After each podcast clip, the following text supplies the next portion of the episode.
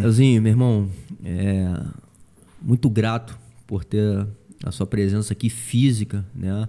Hum. É um cara que para mim foi uma referência de, de, assim muito tempo. Acho que quando eu comecei no jiu-jitsu já já estava lá e eu fui acompanhando, né, essa sua jornada, inclusive como um cara que olhava, porque você fez parte da minha categoria de peso ali por muito tempo também, né? A categoria leve. leve. Então você era uma referência para mim, né? Era o cara ali que eu olhava e falava assim, porra, cara, esse, esse é o cara a ser batido e esse é o cara que bate em todo mundo, como é que, né? O que, que ele faz ali diferente.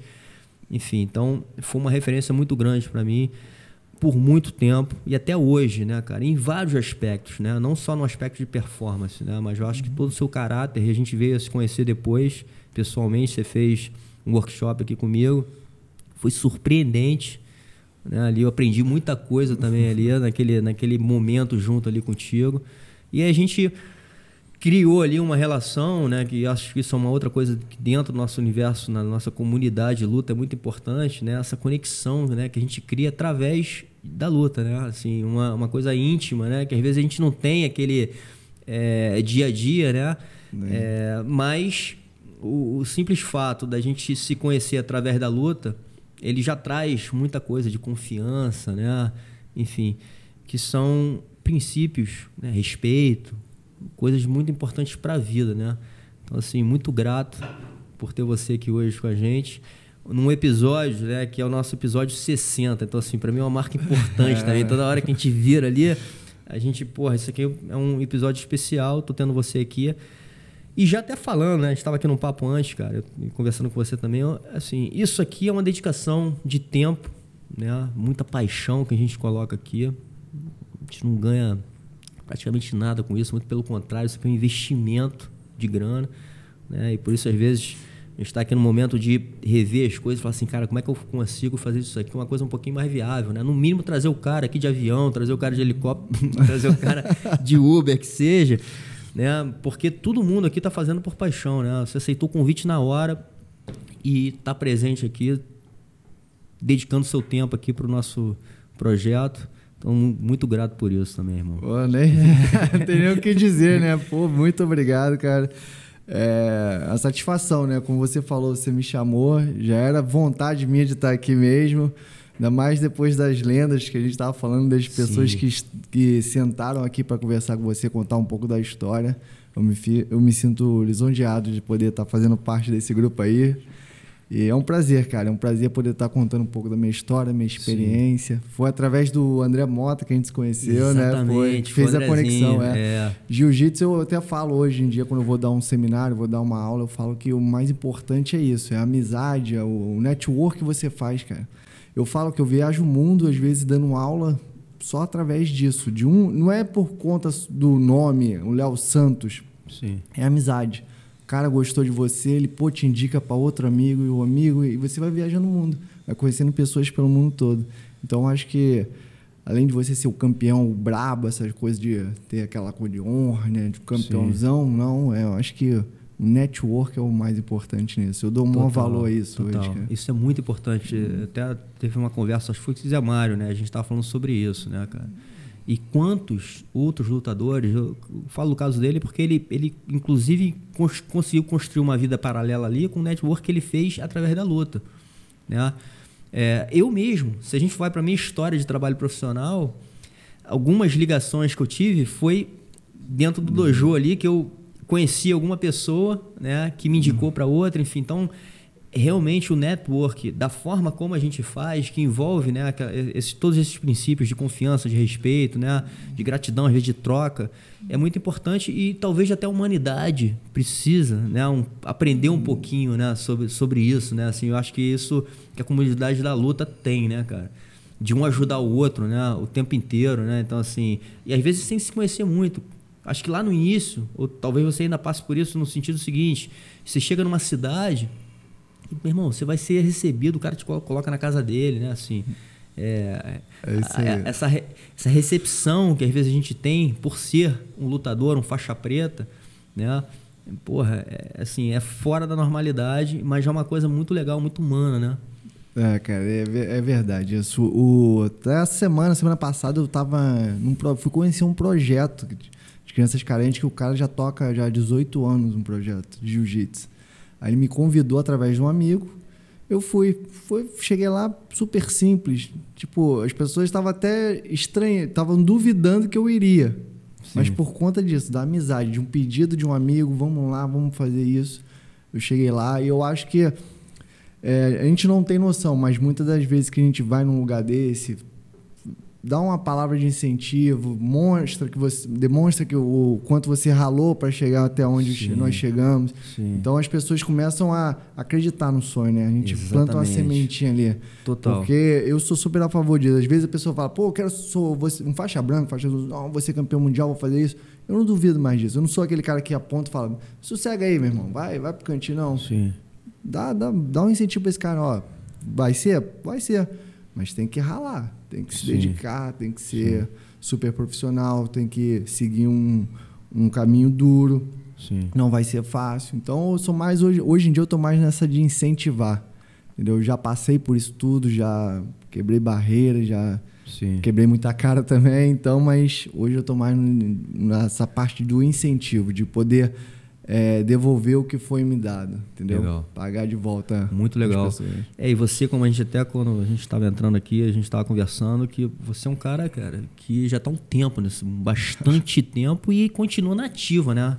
E, sim, e nativa sim. mesmo, né? Porque é, porra, tá disposto a sair na porrada até hoje, né? No nível mais alto que existe hoje no mundo, né? Que é o UFC, porra, tem que estar tá é, com a cabeça muito boa, né? Acho que a parte mental é muito importante, né? E você mesmo falou ali, porra, acho que o que hoje te ajuda muito é exatamente essa bagagem, né? A sua experiência que você traz da tua vivência, da tua jornada, né? De anos nesse negócio, né? Sim, cara, é o uma coisa que o Dedé sempre fala lá no treino é isso, ele fala para todo mundo lá, vocês têm que competir, vocês têm que tem que pegar mais experiência no jiu-jitsu, seja no kickbox, no boxe, o que for. Você tem fora o MMA, você tem que estar tá competindo, porque Sim. isso te coloca em várias situações, tanto psicológicas como físicas, que você vai encontrar lá na frente no MMA. Então, acho que eu, por eu competir desde 8 anos de idade, cara, eu me sinto super à vontade, super tranquilo em várias situações ruins. E o que mais difícil hoje em dia na parte psicológica é você tá fazendo isso durante muito tempo. Você tá feliz ainda com aquela rotina de estar tá acordando cedo, com dor no corpo agora, que antigamente eu não sentia, agora dor no corpo, saudade da família, como eu te falei, eu moro em, em Campos. Fica um pouco distante. Fico né? distante do meu filho, da minha, da minha esposa, mas eles super, super apoiam, me dão um maior incentivo, mas é difícil. Tem dia que você acorda, meu irmão, querendo voltar para casa, só pegar o controle, esticar a perna, tomar um cafezinho e ficar vendo televisão. Você Sim. não quer ir lá brigar com a garotada. É a garotada que te olha assim, pô, se eu treinar com o Léo bem. É você uma referência. É isso aí. Eu sou a, a prova deles, né? Sim. Só que aí é esse teste que me motiva. E, e eu não sou aquele cara, tipo, se um moleque novo tá me superando, eu vou estar tá com raiva dele. Não, meu irmão, eu tô dando os parabéns a ele. Sim. Quer dizer que eu tô. A gente, que a nova união, que a, a, o Dedé, que eu, a gente está produzindo mais um campeão mais um cara para defender o Brasil, para defender a nossa equipe. Então é esse o trabalho que hoje em dia a gente está fazendo ali. Eu sei que eu não tenho mais muito tempo no MMA, tenho certeza disso, mas eu gosto do que eu faço. Eu acordo Sim. bem, acordo. Na verdade, eu acordo até meio mal-humorado, mas conforme o treino vai rolando, eu encontro os meus amigos. Isso, cara, isso não tem preço. Isso vai acabar um dia. Isso que vai me agoniando, entendeu? Que eu chego ali conversando, rindo com os caras, a gente naquele clima, incentivando. Isso um dia eu vou sentir muita falta. Então eu quero curtir ao máximo, Sim. boto maior, maior pressão na galera, brinco com todo mundo, incentivo todo mundo, boto pilha onde tem que botar. Então esse, eu sinto que isso vai passar, isso vai fazer falta, cara. É, mas você pode, você pode não, você com certeza, né? Assim, já falando um pouquinho do teu futuro, provavelmente você vai estar tá conectado, né? Acho que o resto da tua vida com, com a luta de alguma maneira, né? E às vezes, se você não tiver nativa ali, saindo na porrada ainda, talvez, né? Um, um, como um treinador, enfim, não, você, você, vai, é. eu acho que assim, você tem muita coisa para doar, né? Até o resto da sua vida, né? Para a garotada que está vindo, né? Não, sem dúvida, sem dúvida a gente, a ideia é tá vivendo aquilo muito tempo. Mas o que eu, eu até me preparo muito por isso, porque eu, eu gosto de conversar com a galera da antiga, assim, dos mais antigos, né? Sim. Pô, eu troco ideia com Pedro Riso. Eu vejo o Murilo, eu sento do lado do Murilo, converso com ele, Dedé. Dedé eu perturbo Dedé todo dia. O que você acha disso? Só para escutar o que, ele acha. Sim. Eu já até às vezes sei o, o, jeito que ele pensa, mas eu pergunto: por que, que você está achando isso? Por conta de quê? Porque esses caras foram lutadores e pararam. E eu vejo que alguns ainda carregam uma certa tristeza, uma certa mágoa, sabe? Não sei o que, que falta. Sim. Então eu vou procurando esses, esses caminhos, esses erros deles para tentar não errar, para tentar Sim. no dia que eu falar assim, ó, parei, eu parar tranquilo e poder talvez tá Sim. dando um, um, suporte técnico, tá virando um coach, o Dedé Exatamente. às vezes não viaja muito, ele me bota nas viagens. Então a gente vai tentando acabar da forma mais tranquila possível, né? Tipo, não ficar com aquele podia ter feito mais um pouco. Não, eu acho que como você falou, já tô já passei uma geração Aquela minha geração. Não, várias gerações. várias não, porque parece que eu já estou muito velho. Eu deixei muita gente para trás e eu, pô, tô felizão, tô curtindo isso muito bem, cara, muito bem. Legal. Eu me, me sinto bem, me sinto feliz no que eu faço. Então quero, quando eu parar, falar assim, parei, cara, tô tranquilo, não tenho saudade. Legal. Tem, tem um lance que você falou que eu acho que é, é importante também, né? Eu, eu tenho recebido também é, muita gente, como você falou, das antigas, né? Assim, uma galera que tem um, uma história, né? E que eu uso muito essa palavra, até quando eu usei essa palavra com Della Riva, eu falei assim, porra, vocês pavimentaram, né? Vocês foram os caras que abriram caminho para uma outra geração que veio vindo e já tinham, né? Já, já tinha um caminho ali aberto, né? É... Mas essa galera né, que veio antes, e a gente sabe que na, na, durante a jornada é, é uma jornada de erros e acertos. Não tem, não tem uma linha reta. A linha reta é a morte, né? Quando você vê no monitor lá que tá, porra, é, é porque verdade. morreu. Então a vida ela é assim, né? Cheio de erros e acertos. E eu acho que o que o quem vai na frente, né, que é o grande condutor, ou o mestre, né, o que ilumina o caminho, é o cara que vai errar na sua frente para você ver. Né? Então, assim, por que, que eu estou falando isso? Porque nem sempre o, o mestre ele acerta. E nem sempre a gente aprende com os acertos dele. A gente às vezes aprende com os erros também. o cara está lá ensinando a gente também através dos erros, né? Mas ele está indo na frente. Então isso é importante entender que às vezes a figura do mestre não é a perfeição, né? Mas é o ser humano que está te conduzindo, né? e te ensinando em todos os aspectos, né? Pelos erros e pelos acertos. E aí talvez você vai errar um pouquinho menos do que ele, porque ele já errou na tua frente. Então, e assim vai, né? Vai, você vai dando sequência a uma geração, como você está falando. Acho que tem muita gente que olha para você, cara, e fala assim, pô, esse é o cara, esse é o cara, né? A minha referência aqui dentro. Sim, né? então, sem sombra de dúvida. E você, isso. e você com isso carrega uma responsabilidade, né, meu? Demais, demais. É, mas é, isso é. Por isso que eu tô, falo, eu converso muito com as pessoas, como você diz, que pavimentaram para isso, para ver Sim. o que, que, eles pensaram, o que, que eles erraram, o que, que eles acertaram, entendeu? Para eu tentar não errar. Sim. Essa é a verdade. Eu tô procurando encurtar o caminho dessa galera Lógico. que tá me seguindo, entendeu? E o. Tanto o Dedé, o Del, eles erraram erram. Sim. Normal, é normal. O normal. Del, pô, eu conheço, é meu primo de sangue. É mesmo? É, o fundador da Nova União junto com Sim. o Dedé, meu primo de sangue. Ele que implantou jiu-jitsu ali na minha família. Ele não, né? Que foi meu, minha tia, meu tio, o Geraldo Flores, junto com a minha tia Guaracira.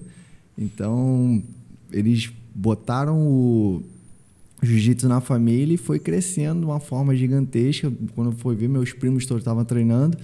Eu vi ele errar normal. Sim. Ele erra até hoje, mas eu é uma pessoa que queria o melhor pra gente, queria Sim. transformar a nossa vida e conseguiu transformar através de jiu-jitsu. Se não fosse ele, eu não teria sido jogador de futebol, não, teria sido outra coisa.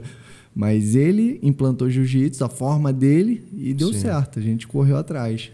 É legal você ter tocado nesse ponto também, né? Porque eu acho que a sua história de vida, você falou isso também no, no início, né? Uhum. É, a sua história de vida é uma história muito rica, assim, né, cara? De, de, de, de enfim, de vários acontecimentos, né? E até da onde você está falando, você falou até aqui, né? Eu vim do subúrbio, né? É. Então você veio uhum. é, de uma região no Rio de Janeiro que talvez naquela época o jiu-jitsu, ele era muito da zona sul, assim, né? Não tinha tanto jiu-jitsu na, na, na, né? mais para a zona norte, enfim. Então, você teve acesso ali a uma ferramenta, né, que é a nossa arte marcial, é tão poderosa, muito cedo na tua vida, que eu acho que é uma outra coisa importante, né? Mas que dentro, talvez, ali do, do seu ambiente, não era uma coisa assim, porra, o cara tá fazendo jiu-jitsu, porra, né? Tipo assim, talvez é. muitas pessoas nem sabiam o que que era, né? Essa, essa, é isso mesmo. É, naquela época, o Del dava aula no Melo Tênis Clube, que era um, um, um clube num, num bairro na Penha ali.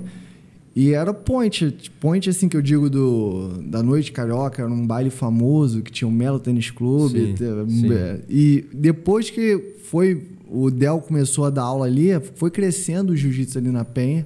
Tinha o mestre Monir, que muita gente não conhece o Monir, que o, o Júlio da GF Team era aluno dele ali. Ah, é? É, pô. Era uma guerra ali da gente, Entendi. da Monir com o Melo, tênis clube. Tinha o pessoal, o jiu-jitsu mais do pessoal lá de, de Niterói também. Então, que a gente competia muito, que era a Liga Niteroense. Sim. Então, o, quando eu fazia jiu-jitsu, eu falava, os meus amigos perguntavam, o que, que você faz, Eu falava, jiu-jitsu. Gil, o quê? Aí eu falei, pô, é igual o judô, cara. Só que quando cai no chão, a gente continua. continua. Aí nego, ah, entendi. Só que aí teve aquele, o que mudou, que as pessoas começaram a me olhar diferente, foi o, aquele MMA do Jiu-Jitsu e a luta livre. No, no Grajaú? No Grajaú. Aquilo ali mudou. Quando apareceu na Globo, aquela Sim. coisa toda, que explodiu aquilo. É, e os caras, acho que nem a, nem a Globo tava entendendo muito o que estava acontecendo, né? Os Mas caras assim, é. vou botar ao vivo, né? Um, desafio, um desafio aqui. É, não sabia né? o que era. De um né? movimento aqui que rola de luta aqui no Rio de Janeiro, fortíssimo. Mas não, não, não, tinha ideia, meu irmão. Não tinha ideia o que era, mas aquilo foi o boom pro jiu-jitsu. Sim. Ah, foi diferente. Quando eu falava que fazia jiu-jitsu, ah, foi aquilo que teve na. Todo mundo sabia. Todo mundo sabia. Então, a partir, da, essa, a partir daquele momento ali, o jiu-jitsu popularizou de uma forma absurda. Sim, sim. As pessoas sabiam ou já ouviam falar, entendeu? Mas a, no, no subúrbio carioca ali, no Niterói também, para aquela área, sim. o jiu-jitsu era muito grande. A gente foi entrar no, nessa parte da Zona Sul muito depois, muito depois, por conta do do amigo nosso, Luiz Hermínio, que para mim foi como se fosse um pai, que era o Luizinho. Luizinho. É, é polêmico absurdamente, meu irmão. Sim. É, mas era um pai para mim, cara. Era não, é. Até hoje eu vou visitá-lo, conversar com ele. Como é que ele tá? Tá bem, cara, tá bem. Tá, tá lá ainda no. Tem a lojinha dele de kimonos, da Fighter. Continua a mesma coisa. Bota pilha, eu chego lá e Léo, tá treinando? Aquela mesma coisa. Mesmas, as mesmas brincadeiras que ele fazia quando eu tinha 12 anos, ele faz até hoje. Ele me dá esporro. É a mesma coisa, não mudou eu nada. Eu lembro, assim, ele, ele realmente ele era um cara no, no, nos campeonatos também, polêmico, né, cara? Muito, muito. E depois criou aquela, aquela, aquela outra federação, ah, confederação, tá né, que deu a confusão com a aliança. Então, enfim, tem várias histórias, né? é muita história. E, e uma, assim, que, que foi, assim, enfim, diretamente comigo, na verdade, não foi comigo, mas é, eu lembro quando ele falou lá do, do, do filho dele, do Dudu. Uhum. É, quando o Dudu era ainda faixa marrom. E ele, ele, ele colocou tipo um desafio, ó, meu irmão, ninguém, ninguém ganha do meu filho. Não, foi comigo que ele fez isso. Foi com você? Foi com o Dudu, não. Se fosse ah, com o ah, Dudu, era tranquilo. Eu achei, ele... eu achei que fosse com o Dudu, porque esse negócio do Dudu ficou na minha cabeça, né, cara? Eu cheguei a lutar com o Dudu depois ah, disso. Ah, lutou com o Dudu? Lutei. Ah, e quase, e, assim, né, não, é, eu, eu acho, né, que o Dudu porra, era um cara muito mais treinado que eu, tinha uhum. uma capacidade maior até para vencer aquela luta, mas no começo, talvez até por isso, né, talvez até pela tranquilidade dele, eu quase pego o braço dele. É mesmo? Assim, eu, eu, eu me vi naquela situação é, do Vitinho com, com, com John John, né? Que, ah, que, tá, John John, que quando ele estica o braço, assim, assim, meu irmão, peguei. Quando o Sente pegou, uhum. e ali, meu irmão, eu, eu, eu acho que eu aliviei, aliviei não, não, não, não que eu não queria. É, mas eu falei assim, pô, sabe quando eu falo assim, já, já, já, fiz o gol, meu irmão. Uhum, uhum. E aí perdi. Perdi o braço do moleque, meu irmão. E aí o moleque acabou virando a luta e ganhou. Mas enfim, eu, eu, esse negócio ficou na minha cabeça, porque eu lembro que o, o Luizinho tinha essa coisa com o filho, né? Tipo, não, também, ele botava... de, de, botar pilha e botar pilha na galera. Tanto que eu, eu cheguei, eu fui semana passada lá nele, conversando com ele, eu falei, ei Luizinho, como é que tá as coisas? Léo, aí alguém falou, esse é teu filho também? Passou uma pessoa e perguntou, esse aqui é? Aí ele fala, eu tenho 12 filhos ou 15 filhos, que ele fala assim, esses são meus filhos. Aí, bom, mas não é só o Dudu? Não, tem mais gente. São pessoas que, tipo assim, que ele criou mesmo, ele incentivou Legal. e tudo. É, eu falo até a, a mais pura verdade é o seguinte: eu não estaria no jiu-jitsu até hoje se não fosse o Del e ele ali. Porque chegou um momento que eu perdi meu pai, com 16 anos, eu não tinha o que fazer. Ele pegou dinheiro, abriu uma academia e falou que eu ia para as Forças Armadas, mais uhum. mais para frente. Minha tia era, já era comandante, já era uma coisa bem grande, já estava beirando aos 17, sem saber o que fazer. E aí eu falei, pô, só, tinha eu, minha mãe e meu irmão, meu outro irmão. O, o Wagner estava viajando, estava morando fora. Eu falei, cara, vou ter que arrumar uma coisa para trabalhar. Então, o que apareceu logo de início, Força Armada. E ele falou, não, você tem um talento gigantesco, eu não vou deixar você jogar isso fora, não. E abriu uma academia para mim no Valqueire. Eu comecei Legal. a dar aula ali dar e aí continuei no jiu-jitsu, porque já ia sair. Ia pro, pro seguro, né? Sim. É, o pai e a mãe, a mãe cobrando. Sim. Tem que trabalhar, tem que estudar. Não tinha, não, não vim de família rica, vim de família Sim. humilde. Então ficou nessa. Mas aí voltando ao assunto do Luizinho, o que, que ele fez? Ele antigamente tinha internet, só tinha revista, tatame, Grace Magazine, essas coisas, então ele jogou lá o, um desafio. É, desafio qualquer adulto faz, é, qualquer adulto pluma a vencer o Leonardo Santos, que é, tinha 16, 17 anos, 16 anos, era faixa azul, cara. Ele jogou na internet, já, na, Não, na revista para todo mundo. Aí eu passando, eu nem tinha visto, eu passando no campeonato, nego, tá poderoso, hein, Léo? Não sei o que. Eu falei, ei, que nada, brincando, mas tá nem aí, nem sabendo. Pô, tá com essa marra toda. E eu vi uns pretos assim. Falando contigo. Falando comigo e eu. Cara, não tô entendendo. Aí eu acho que foi, não lembro quem foi, não sei se foi o. Alguém da Grace Barro, da Grace Maitá, que chegou. Tá com essa moral toda de, de competir com a gente? Aí eu, eu porque ele, ele abriu a revista, quando eu olhei, meu irmão, fiquei branco. eu falei, que isso, cara? Aí ele falou, teu pai lá, ele já sabia que era o Luizinho. O Luizinho botava pilha em todo mundo, cara. Só que ele tinha, ele não, não era faixa preta, não era nada, mas ele tinha um olhar para isso. Quando ele via que o cara era duro, ele botava, ele falava. Pode como botar. É que, como é que ele entrou nesse negócio, cara? Como é que ele se conectou com o jiu-jitsu? Porque ele era da. Ele tinha ele morava no Valqueire, treinava com o Neuri, os filhos dele. Aí ele teve uns problemas pessoais com o Neuri, então ele queria que os filhos. E, aí nesse, nesse dos filhos tava o André Bastos, o Bruno Bastos, o Ricardo Bastos. Era uma galera, porque ele patrocinava essa galera. Entendi. Ele tinha uma loja de carro, falou, cara, ele patrocinava, então era muita Legal. gente. Então quando ele teve esse problema, ele carregou todo mundo pro Melo. Entendi. E aí, pô, o Del tinha um exército porque o, a Neuri, o, o, time do Neuri, a Arte Livre, tinha uma galera boa de criança também. Então era um confronto que, que rolava antigamente. Então quando levou pro Del, ficou mais forte ainda. Sim. E aí ele começou a patrocinar a galera do Del também. Então foi crescendo, foi crescendo. Chegou um momento que o Luizinho falou: Nós vamos começar a lutar na Zona Sul. Falou pro Del. O Del não tinha adulto, o Del tinha criança, que era gente. Sim. Ele tinha dois ou três adultos. O Del, não, não tem como, como é? Não, não, vamos lá. Aí foram, começaram a ir para essa.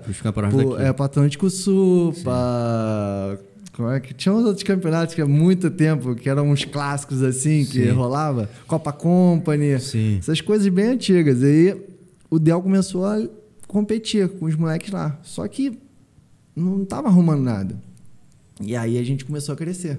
A molecada que aí tinha 14, 15 anos. Aí o Del começou a jogar no juvenil. A gente começou a brigar no juvenil com os caras. A gente foi crescendo. De juvenil, a gente já estava adulto. Eu, com 14 anos, fui campeão de adulto. Com 15 anos, eu fui campeão mundial de adulto.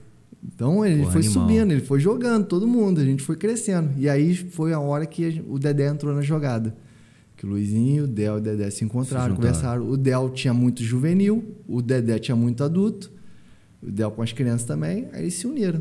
E aí começou o primeiro campeonato, o André Alexander e André Pederneiras. Segundo campeonato, André Pederneiras e o André Alexander. Foram se unindo, unindo, e criou a nova união.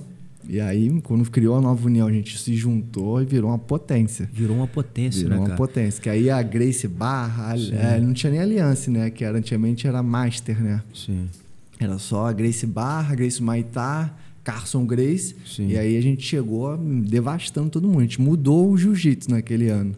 Foi a nova união que apareceu. Você acha que essa coisa, né, de talvez a mentalidade, a atmosfera do subúrbio carioca, de alguma forma isso ajudou, né, assim, no, no, no principalmente no, no, mindset ali do, do, do, do, lutador, porque assim, por que eu tô falando isso também? Porque, pô, vocês vieram muito forte, né, na época. Né? Eu, eu até falo um pouquinho com o Dedé sobre isso, né, porque eu acho que ele também teve essa visão de trazer essa galera, né, falou assim, porra, irmão, tem um exército aqui de, de nego muito caixa grossa. Se a gente Sim. botar essa galera aqui, a gente vai vir com um time muito, muito na pressão. Eu, né? eu, eu, acho que tudo favoreceu, André, porque o Dedé é um cara de mente muito aberta. O Dedé, na época que tinha essa coisa de vale tudo da galera só o jiu-jitsu, só o kickbox, só o muay thai, o kickboxing, Sim. só luta livre, o Dedé já não. O Dedé já tinha um contato com o Marcos Ruas, já treinava com o Luiz Alves. Ele mesmo sendo do jiu-jitsu da Carson Grace, uma equipe muito forte, ele já tinha amizade com esses caras e treinava com esses caras. Sim. Então, para ele não era novidade. O subúrbio, ah, porque existia isso. A gente ia lutar, se a gente pegasse chave de pé. Ele era vaiado. Tá vaiando. Uh, sapateiro, suburbano. É, suburbano. A gente, porra, aí o Del proibia a gente, cara. O Del proibia. O Del chegava assim, ó, quem der chave de pé no campeonato, tá expulso da minha academia. Dava esporro. Então a gente foi para lutar contra a galera da Zona Sul, contra Carson Grace, a Barra Grace, de uma forma de, meu irmão, vou mostrar para vocês que a gente tem jiu-jitsu. Não Sim. foi aquela coisa de, ah, não, eles só fazem chaves de pé. Não, a gente foi para mostrar um novo jiu-jitsu. E a, a nossa sede era ganhar da Carson Grace, ganhar da Grace Barra. Sim. Quando a gente viu o patch ali, chega o nosso olho brilhava. Tem que arrancar o couro desse malandro. E eu acho que isso ajudou bastante. Porque o Dedé tinha a galera daí da Zona Sul, a gente chegou para mostrar serviço. No início teve aquele confronto de, pô, quem são esses caras, suburbano da Zona Sul, Sim. e a gente mostrou que, meu irmão, a gente tá para somar. Sim. A gente quer ganhar os caras. E quando juntou, quando conectou, eles entenderam. Mesmo, foi, foi potência ao máximo. Foi Ainda veio a galera de Manaus, de Natal, de Fortaleza, que se encontrava ali. O Dedé tinha essa conexão, eu essa lembro, amizade. Eu lembro uma vez, fui, fui, tava em Natal, fui treinar, era, tinha um, tinha um, tinha um era o Jair, que era da Kimura. Kimura, Kimura. Isso, Tinha um negócio é. grande lá que era Kimura. É. Pô, fui treinar com a galera lá, falei, porra, meu irmão. Não, é só gente braba. É só guerreiro. É, total, é né? Assim, Fortaleza. Assim, pô, vou chegar aqui, os caras não sabem do jiu-jitsu direito. Porra nenhuma, Nada. Mano. Só é. brabo. Forta, a Fortaleza o Guilherme Feijão. Então era uma galera muito forte. Muito forte. Porque o, o a, a, briga sempre foi a, a Carson, a Grace Barra. Isso isso Maitá, Master, que tinha o Fábio Gurgel, o Trave, Castelo Branco. Então ficava na briga nessa. Uma hora para outra a gente apareceu. Apareceu metendo o pé na porta e falou: Ó, estamos aqui e chegamos para ficar. Aí começou esse, esse, esse movimento ali dentro do, do Sobradinho, que era um espaço pequenininho, a gente se matando ali dentro. Aí via a galera da Zona Norte, lá pro Dedé, treinava lá. Às vezes a galera ia para pro, pro Melo Tênis Club para treinar e cresceu absurdamente, cara. Legal. E, e, acho que esse é um outro aspecto muito legal também do jiu-jitsu, né? Que é a, a, a, integração né? de pessoas de todos os tipos de classes sociais, de tribo, enfim, de região.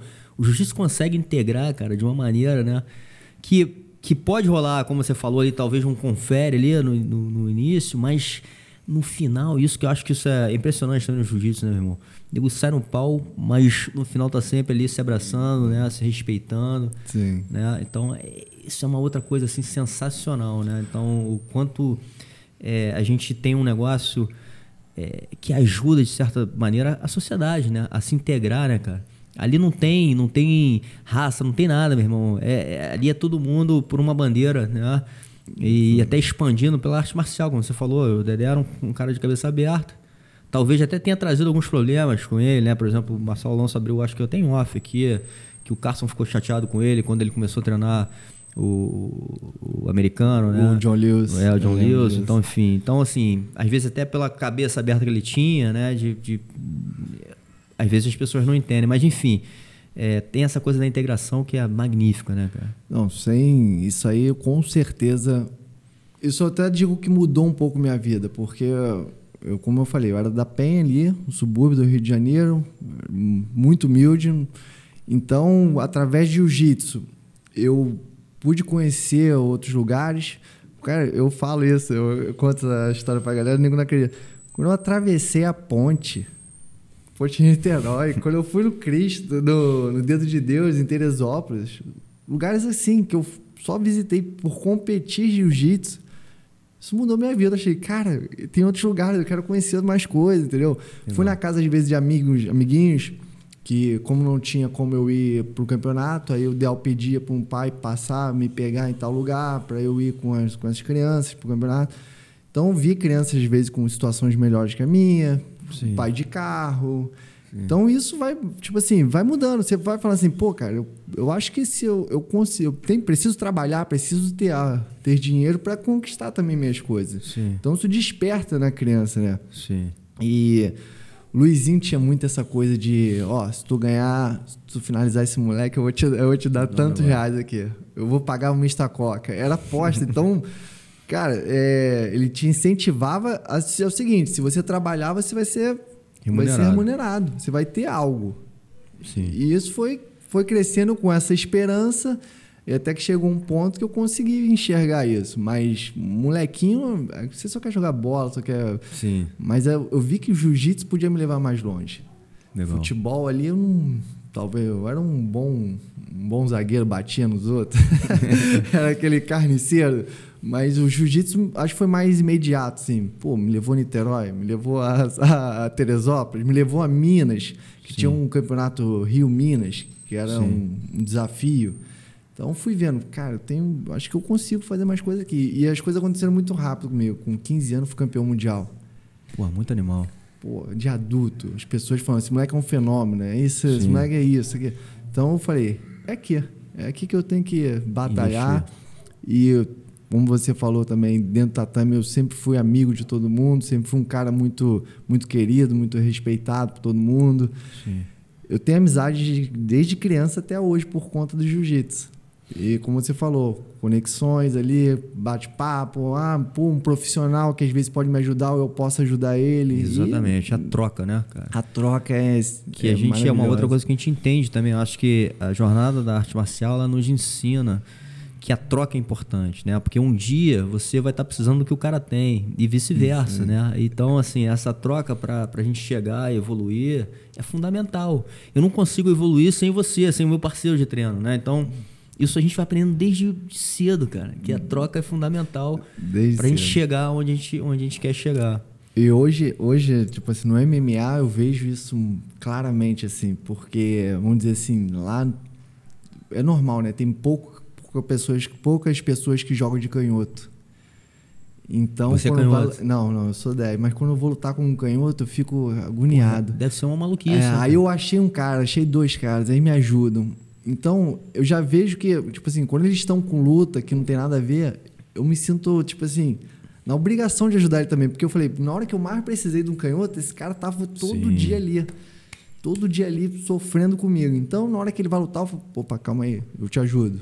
Se não for no meu biotipo, eu fico lá de fora incentivando. Então, é uma coisa que já vem lá de trás, mas agora está mais clara ainda. Sim. Os caras da, daquela característica ali, ele é baixo, é canhoto, ele entra nas pernas, então você tem que procurar um, um, um parceiro de treino no mesmo perfil do adversário. Então Sim. depois você se sente na obrigação de também, pô, tem que te ajudar, irmão. Na hora, na hora dele, porra, vou estar tá lá também. É, é, isso aí. A gente junto vai fazer a equipe crescer. Essa é o que o Dedé mais bate nessa tecla. Não adianta você torcer contra o, contra o cara que está ali, falando, pô, ele vai tomar minha vaga, vai tomar meu lugar. Não, se ele crescer, se ele despontar, ele vai arrastar uma galera junto com ele. Sim. Então não adianta você torcer contra. Você tem que torcer para o seu, seu amigo, para o seu parceiro de treino crescer. Sim. Se dá bem. Se, é o momento dele, parabéns para ele, mas espera o seu. Senta ali no canto que uma hora vai acontecer. Sim. Isso foi, na minha carreira também, foi bem, bem claro. As coisas demoraram a acontecer para mim. É, por mais que eu tenha um nome, tinha um nome muito forte no jiu-jitsu, mudei para o MMA com aquela. Pô, o Léo vai assinar com um contrato com um grande evento e tal. Demorou muito, demorou. Mas eu fui paciente, cara. Eu sentei Sim. no canto, ajudei quem tinha que ajudar, torcia em nenhum momento foi aquele cara que, ah, pô, mas eu no treino me dou bem, nada. Fiquei só ali ajudando, torcendo, e na hora, aos 45 do segundo tempo, aconteceu. Chegava, né? Chegava, aconteceu. Mas demorou, demorou. Se fosse Sim. uma pessoa ruim de cabeça, que, que achasse que o Dedé tá dando. tá valorizando outras pessoas e não mim, eu ia, eu ia dar problema. É, eu acho que a gente até voltando um pouco ali, fazendo a linha de tempo aqui da tua história, voltando nos campeonatos de jiu-jitsu ainda, você, você passava, né, assim, cara, um pouco essa, essa coisa de cabeça muito forte, né, e, e, e até pro lado, assim, da, da, tranquilidade, talvez até da humildade, assim, então você era um cara sempre mais tranquilo, né? tranquilo. né? É, e isso, de novo, impressionava, né? Porque, porra, você tava lutando com os caras ali, meu irmão, muito caixa grossa o tempo inteiro, assim, né? E, e você chegou num nível né? E o jiu-jitsu hoje cresceu muito, né? Hoje, inclusive, porra, os campeonatos estão pagando uma grana, né, cara? Você vai lutar um campeonato internacional, o nego dá uma grana, você, porra, você ganha em dólar. Nessa, nessa época, não tinha isso, não né, tinha. cara? Era, era, porra, era lutar pela honra, defender a bandeira, né? Defender a nova união, enfim. Então, é, você chegou no nível mais alto possível do jiu-jitsu, muito cedo, né? E, e, foi até o final também. Acho que você não, não teve uma, uma, uma queda, né? Você foi ascensão direto ali, cara, sempre chegando nas cabeças, né, cara? E, e fazendo frente com todos os melhores lutadores é, daquela época ali, né? Então, sim, sim. E, e, passando isso, que eu acho que foi uma grande referência, o teu jeito de ser, né? Assim, uma época boa essa. é, e, que talvez, acho que isso tudo que você fez, talvez não, né? Com certeza foi o que fez você chegar onde hoje você está. E aí é interessante a gente entender, né, cara, porque olhando até pro teu estilo de jogo, né, cara, um cara que, porra, tem muito uma, o, lance da, da, guarda de gancho, uhum, né, assim, porra. É, como é que você vira a chave pra, porra, lutar MMA, né? Sofrer. assim, caramba, irmão, porra, você pode, sei lá, falar de alguns estilos de lutadores e falar assim, pô, esse cara aqui talvez vai se dar bem, né? Ou, pô, você olha pro Leozinho e fala assim, porra, não, eu não tô imaginando o Leozinho lutando, lutando né, cara? Saindo na porrada. Não que ele não seja um cara bom e que o jiu-jitsu também não resolva muita coisa, mas a gente sabe também que hoje em dia, né? É, que só o jiu-jitsu não vai resolver. Até porque todo mundo hoje sabe o jiu-jitsu, né? Assim, todo mundo hoje treina o jiu-jitsu. Você não vai, você não vai enfrentar um leigo ali de, de, de jiu-jitsu. Né? E, e, aí a outra coisa, né? As regras também são diferentes, né? Então, assim, ela não vai te deixar muito tempo ali, meu irmão, você fazendo guarda ali com o cara, enfim. Então, tem, tem muita coisinha que vai mudando e que você vai ter, tendo que se adaptar àquele tipo de jogo e aquele tipo de jogo mesmo, né? Porque acaba sendo um, um jogo, tem, tem um limite de tempo, é diferente de antigamente, onde, porra, as pessoas não se conheciam, não conheciam direito a outra arte marcial. Hoje todo mundo faz um pouco de tudo, né, cara? É. O, eu sofri muito nessa época, porque até quando eu mudei pro, do MMA pro jiu-jitsu, teve.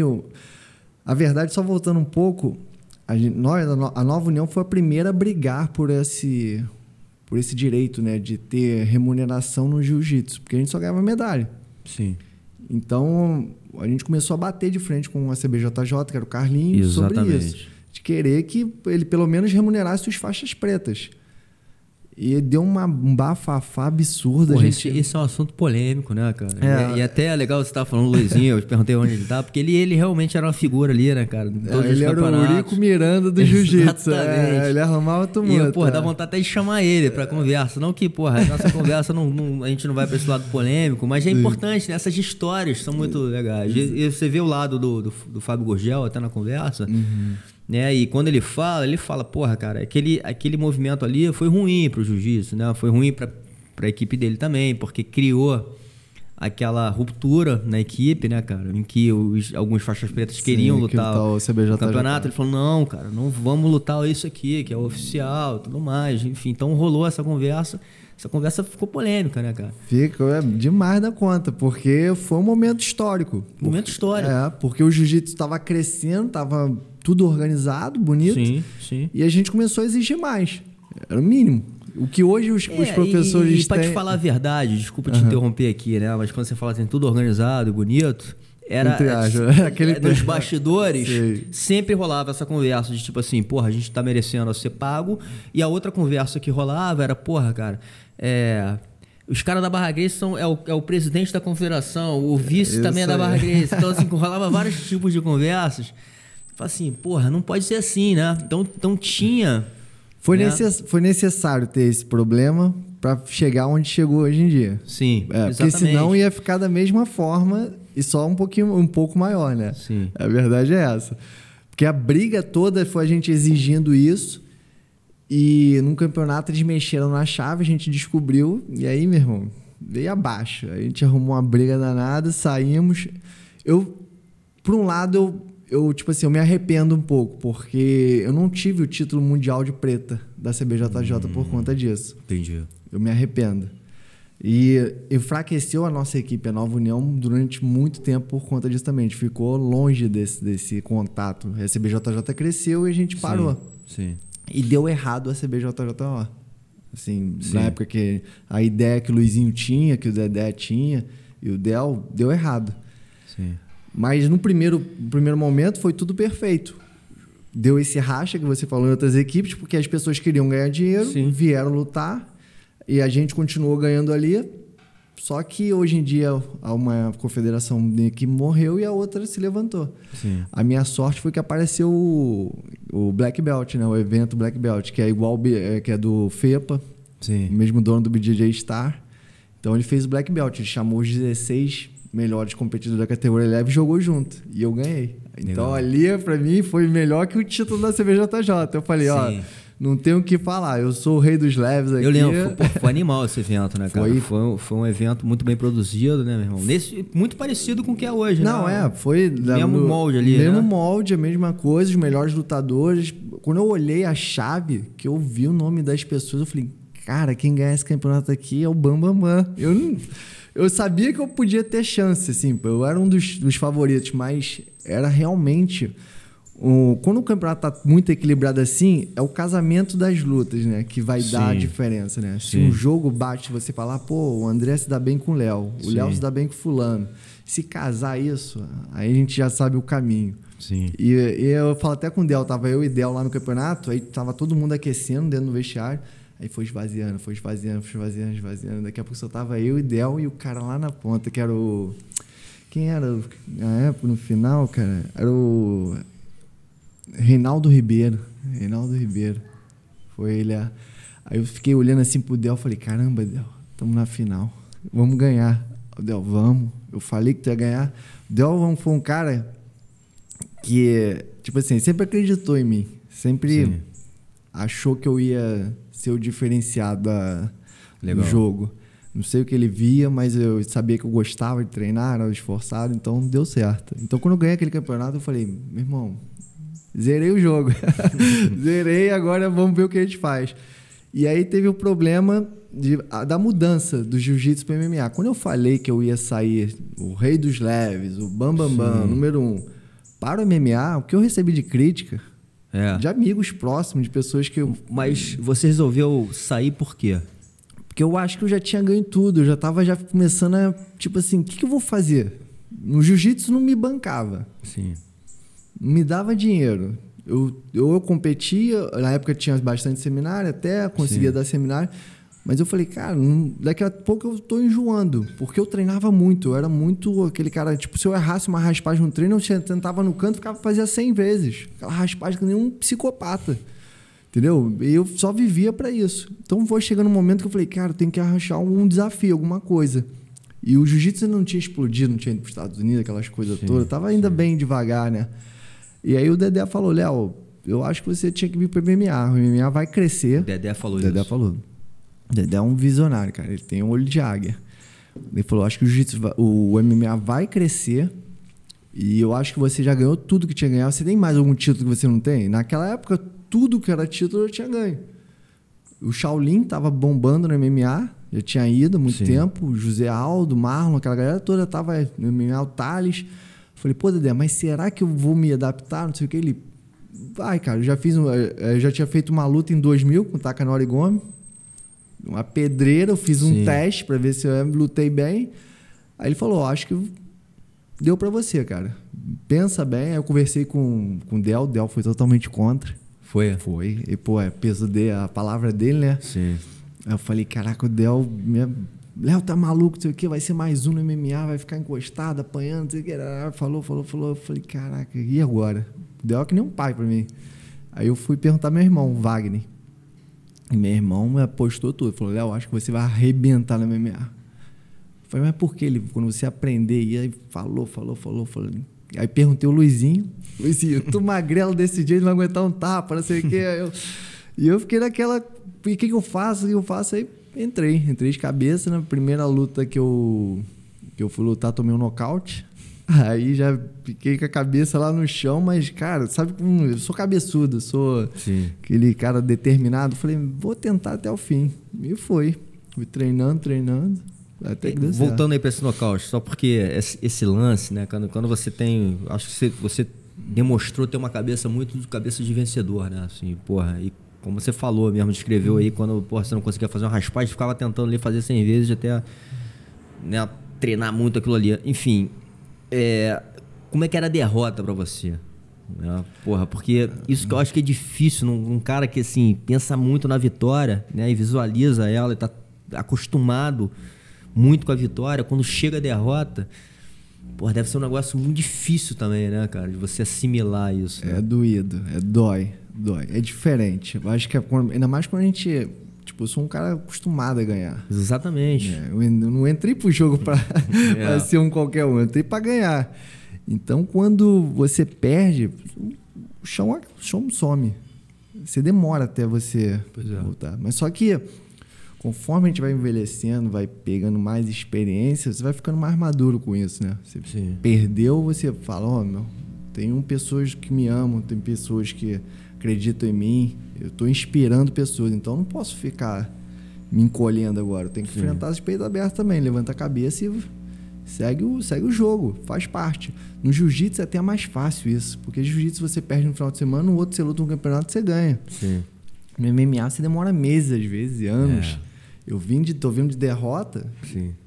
Nas primeiras, na primeira, eu demorei uma semana para eu ajeitar minha cabeça. A gente está falando exatamente de um momento desse, de né? um momento desse, é. Quando eu perdi agora, pô, perdi finalizado. Tomei um matalhão. Isso para mim ah, é quase uma desonra. Só se fosse naquela época do Japão, eu metia a faca e me matava.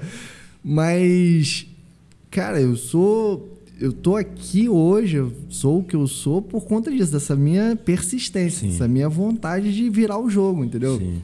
Pô, nasci no subúrbio do Rio, ferrado, sem nada.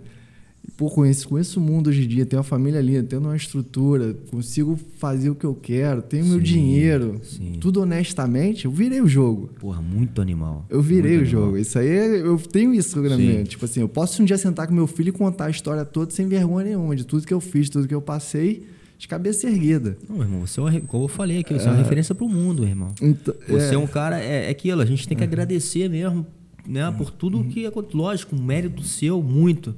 Mas uhum. você é uma figura é, rara no mundo, né, cara? Porque dentro do, do, da população mundial, quantos conseguem fazer o que você conseguiu e ter o que você tem, né, cara? Então, assim. Graças a Deus. Muito cara. difícil né? Mas tá aí, até porque toda essa conversa, porque assim, os caminhos, cara, não, não é sorte, né? É, é, é muita persistência. É, e num momento como esse, que você toma um nocaute, porra, como você falou, você porra, pode pensar em desistir na hora, falar, pô, é muito difícil você voltar de novo e falar assim, porra, meu, vou tentar de novo, é vou fazer tudo de novo, só que agora com a mente um pouco pior, né?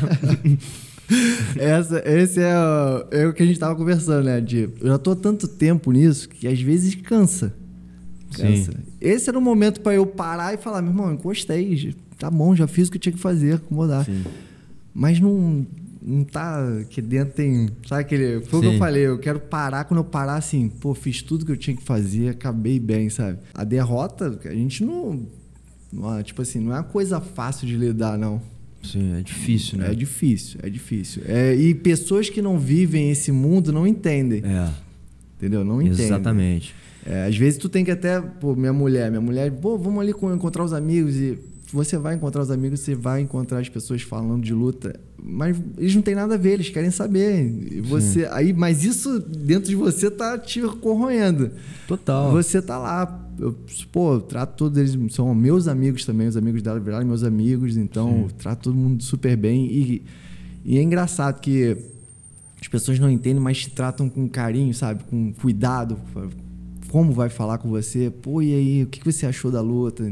Sim. Já viraram, já viraram torcedores e estão querendo saber qual o próximo passo. Aí eu Sim. deixo claro para todos eles: a gente vai voltar mais forte. Legal. É simples. Vamos trabalhar e voltar mais forte. Voltando um pouquinho aqui para a conversa do, do, da transição, né, cara? Eu acho que é um momento importante, uhum. né? Até porque alguns desacreditaram, né? Falou, porra, não, acho que não. E, e tem esse lance também da transição do jiu-jitsu, principalmente o teu estilo de jiu-jitsu, para um. Hoje, uma modalidade esportiva, inclusive, meu irmão, que. Cara, você tem que saber um pouco de tudo, né? Ser, ser obrigado a saber um pouco de tudo. E aí, e aí, entrando também naquela história que a gente falou aqui um pouquinho off também, do, do, do TUF, né? Que ali, porra, era, era uma oportunidade ali, não sei como é que você entrou ali, mas enfim, é, foi, é uma oportunidade para você chegar no maior evento do mundo. Aí você entra naquela, naquela reality show lá, né, meu irmão? É, vamos, então vamos na transição primeiro, pra gente não me perder. A transição foi doída porque é o seguinte, como você falou, eu era um cara guardeiro, jogava de minha guarda, de guarda de gancho, Sim. E de uma hora para outra, eu tinha o eu sempre fui eu peguei aquela época que era a honra do jiu-jitsu, né? Você estava ali representando a honra do jiu-jitsu. Sim. Então, quando eu via os wrestlers começando a dominar um pouco os lutadores de jiu-jitsu aprenderam a travar o quadril, então Sim. e eu começava a ver as lutas dos, dos, dos atletas de jiu-jitsu perdendo para os wrestlers, eu estava já imaginando uma forma de pensar de alguma técnica de raspar os caras, de conseguir se dar bem naquilo ali. Sim. Então, eu fui mudando pro jiu-jitsu, pro, pro MMA, nesse intuito de fazer a história, como o Minotauro fez, com aquela guarda dele, Sim. como o Alan Góes fez, Sim. os caras que. O Royce, fazendo guarda por baixo, apanhando e finalizando os outros. Sim. Então, eu, a minha ideia era essa. Só que o jiu-jitsu foi mudando. Conforme eu fui chegando, os caras sabiam jiu-jitsu também. Sim. Então, qual era a melhor opção às vezes? Era cair por cima. Aí tive que aprender o wrestling. Aí eu sofri, cara. Eu era muito alto, era magro, até mudar a entrada de perna, que era uma coisa que eu nunca fazia. Minhas quedas eram todas mais ou menos de judô. Eu, eu tive que mudar o jogo completamente, mas eu acho que o, o diferencial foi o seguinte: eu queria, eu queria muito, e eu tinha sangue nos olhos. Eu tenho, né? que é aquela, aquela coisa de Sim. raça. Eu era, eu era o cão de raça mesmo, que o Dedé falava. Tem que apanhar de olho aberto, pai, olhando pro cara. Se tu virar a cara correr, a gente vai. Eu sou dessa Sim. época do jiu-jitsu. Você tem que ser. E, o... e o Dedé fala isso até na, na, na, nossa conversa, não lembro jamais se foi on ou off, mas enfim, uhum. o Dedé fala que ele sente, né? Essa sensibilidade que ele tem do lutador, ele, ele fala isso aí que você falou, né, cara? De ter... Porra, o cara, o cara tem que, meu irmão, ele tem que quase gostar de tomar porrada, assim, porra, porque senão não dá. Já, já tira, porque vai ser muito difícil o trabalho, né? É um, é um, é um trabalho muito difícil. É difícil. A, a prova disso foi quando. Só mudando aqui o convite que teve pro, pro, pro um atleta nosso lutar no Japão. E o Dedé tava só lutando jiu-jitsu, tava um tempo parado, assim, não tava tendo tanta competição. O Dedé perguntou: Léo, tem uma luta no Japão contra, contra um campeão japonês de Shoto, só que a gente só tem 20 dias para treinar. Você tá afim? Eu nunca tinha ido pro Japão. Meu sonho era o Japão. eu não pensei na luta. Eu falei, não, eu vou. Aí ele, pô, mas é. A gente tem um, vai começar a treinar. Eu falei, pô, mas você acha que eu dou jeito para as coisas? Vamos lá. Ele fez o meu primeiro treino de MMA. Cara, eu apanhei tanto. Eu apanhei tanto. Acabou o treino, tava deitado, os braços abertos no tatame, nariz sangrando. Pensando, o que, que eu tô fazendo aqui? E quando acabou o treino, que ele falou é o seguinte: limpa o nariz e volta tal hora. Amanhã tal hora, vou botar você para treinar tal hora. Tá. Eu falei, Dedé, eu só apanhei. Léo, fica tranquilo. Eu falei, Dedé, não tô tranquilo, eu só apanhei. Eu, tu vê, os moleques faixa azul, que era meu aquecimento no jiu-jitsu, me espancaram. Fica tranquilo. Aí me jogou, sabe onde? Na box tie com o Luiz Alves. Só tinha carniceiro, cara. Eu cheguei lá, eu saí arriado. Eu tomei chute na perna, fui nocauteado chute na perna, chute na costela, tudo. Eu apanhei de tudo quanto é jeito. E saí de lá. Aí cheguei no dia seguinte e falei, Dedé, não dá. Eu não vou conseguir lutar. Aí ele, Léo, olha só, senta aqui. Acredita em mim, você vai chegar bem. Depois disso tudo, eu lutei, perdi e tal, foi uma luta boa. Eu cheguei pro Dedé, por que você achou que eu ia me dar bem? Ele falou, porque é o seguinte, no dia que, no primeiro treino, assim, que você tomou aquela escalada na cara, nariz sangrando, você fechou a cara e foi para dentro. Então, hum. vi vontade de você. E eu te joguei num dos piores lugares do Rio de Janeiro para se treinar. Eu, eu, sabia que ninguém ia te fazer carinho lá, que ninguém ia te machucar. E o Luiz Alves falou que você continuava andando para cima das pessoas, indo para dentro. Então, eu vi que você tem vontade. Técnica, Sim. a gente só vai lapidando. Vontade que é o mais importante que você tem. Então, meu irmão, foi dali para frente. Ali que virou o jogo. Talvez eu... mais do que vontade, né, cara? Uma coisa que às vezes a gente fala assim, que é o coração, né, irmão? É, é o coração de guerreiro mesmo, né? Lutador, aí... você, lutador você nasce lutador, não tem Exatamente. jeito. Não tem jeito. Pode estar escondido ali, pô, eu nunca fui uma criança arteira, violenta, não sempre fui um, fui um bobão, um chorão no cantinho, tá? Amiguinho de todo mundo já, mas já tem, já tá ali dentro. Só Sim. foi um momento de eu achar aquilo ali, de crescer, Sim. evoluir e despertar. E cara. ter bons Bom, treinadores com que, que, enxergaram isso em você, né? E foram moldando, né, cara? Com certeza. Eu falo isso pro meu filho. Meu filho é muito bonzinho, muito tranquilo. Eu falo, fica tranquilo. Minha mulher fala, pô, mas ele, será que vai dar pro jiu Eu falei, não sei. Mas ali dentro já tá correndo. Já tem um sangue ali. Já tem sangue. Isso é puro de raça, não tem jeito. De uma forma ou de outra, ele vai descobrir o que ele vai gostar, o que ele vai Sim. querer fazer, mas Sim. ele já tem aquele dentro. Sim. E não vai ser aquele cara que o cara que vai se abaixar, abaixar a cabeça, se intimidar, não. Ele já tem, é dele. Isso aí eu com certeza dei de presente para ele, não tem outra forma. E eu acho que eu também recebi isso. Sim. Meu pai, minha Sim. mãe, de alguém veio isso. Tem alguma tem alguma herança tem alguma aí, herança, ancestral que, pô, que trouxe pra gente isso. Tanto que, ó, sou eu, meu irmão Wagner Fabiano, meu irmão que Gilberto. É outro grossa, Meu primo Del, então já Sim. tá na família. Não Exatamente. tem jeito. Entendeu? Exatamente. Já faz parte. E agora pro TUF. O TUF Brasil foi uma loucura, né? Porque eu já tava desistindo de, de lutar MMA. Já tava pronto, já tava fazendo curso de piloto de helicóptero ali em Jacarepaguá já. Tava arrumando emprego, meu filho tinha nascido. Tava com um ano, acho, mais ou menos. E apareceu o TUF, a oportunidade. Só que na categoria de cima, do 7-7, né? Aí eu falei, caraca, Dedé, 7-7. Ele, não, vai ser bom, entra, não sei o quê. E pouca gente sabe disso. Entrou, entraram quatro da Nova União. Ah, é? É, entraram quatro atletas da Nova União. E lá a gente treinava tudo junto. Aí eu cheguei pro Dedé, falei, Dedé, é, entraram quatro. Se eu pegar um deles na seletiva, porque tinha seletiva, Sim. e depois entrava os 16, né? Falei, se eu pegar alguém na seletiva, eu vou sair. Eu não vou lutar com um amigo meu. Aí, tá maluco, rapaz? Deu um esporro, cara. Tá louco? Você é um dos que podem estar tá ganhando Eu falei, não vou lutar, não vou. Léo, é tua vida. Você... Eu falei, meu irmão, não vou, não vou. Era uma coisa que eu falava para ele a vida toda. Eu falava, Léo, se te pagar tanto, você luta com fulano, luta com o Shaolin, luta com o Robin. Eu falei, não luto. Eu não luto por dinheiro, cara. Eu valorizo mais a amizade. Legal. Infelizmente eu sou assim, ou felizmente, mas Sim. não vou lutar. E nesse TUF foi a hora que ele queimou a língua com isso. Ele falou, não acredito que vai fazer. Eu falei, então, reuni os quatro. Falei, galera, é o negócio é o seguinte: a gente tem uma oportunidade de ouro. Nosso sonho é estar no UFC. Mas eu tô deixando claro aqui para vocês: se eu pegar um de vocês, eu não luto, eu saio. Então já fiquem preparados. O nego abriu um olho desse tamanho. Que isso, Léo? Que isso? Eu falei, tô falando, cara. Pô, eu sei que é difícil tomar soco, tomar soco. Cara, mas o nosso sonho era. Cara, um deu só. Eu falei, minha decisão é essa, cara.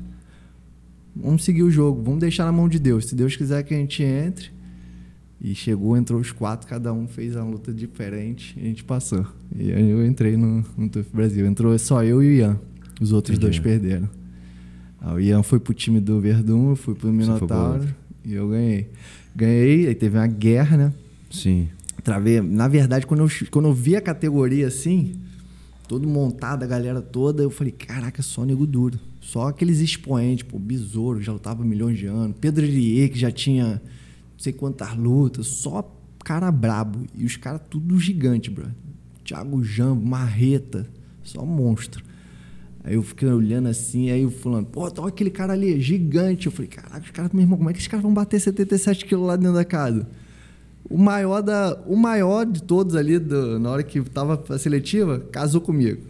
Primeira luta, eu Quem e foi? ele. Eu esqueci o nome dele, cara. É um moleque lá do sul, um moleque bom, cara. Os caras falam, pô, os caras gigantes, tudo maior. Eu falei, meu irmão, vai, esses maiores vai cair no meu colo, tu quer ver? Não deu outro. Caiu, eu falei, vamos que vamos. Aí, pum, ganhei dele ele machucou o dedo, a gente, pum, passei. Aí conforme foi rolando o evento, só foi vindo pedreiro. Os caras tudo com 90 quilos, eu com, 8, com 7, 7 era 7, 7, né? Eu tava com 80. Eu perdia 3 quilinhos, bati o peso e a galera tudo 90, 90 e pouco. Pô, peguei uma marreta, cara, marreta gigante. Marreta quase morria lá dentro para bater peso. Cara. Monstruoso. Saiu da casa com 95 quilos. Aí peguei o argentino na, na, semifinal, né? Foi uma luta, uma guerra. Foi eleita a melhor luta do TUF. Sim, a gente ganhou bônus e tudo. Foi uma pedreira. O moleque também é muito raçudo, né, meu irmão? É argentino, né, cara? Eu não é, sabia que. sangue latino, meu irmão. É, é, é brabo, é brabo. O moleque é muito duro, muito brabo mesmo. Tem, tem disposição e é muito forte. Então a Sim. briga foi com ele foi.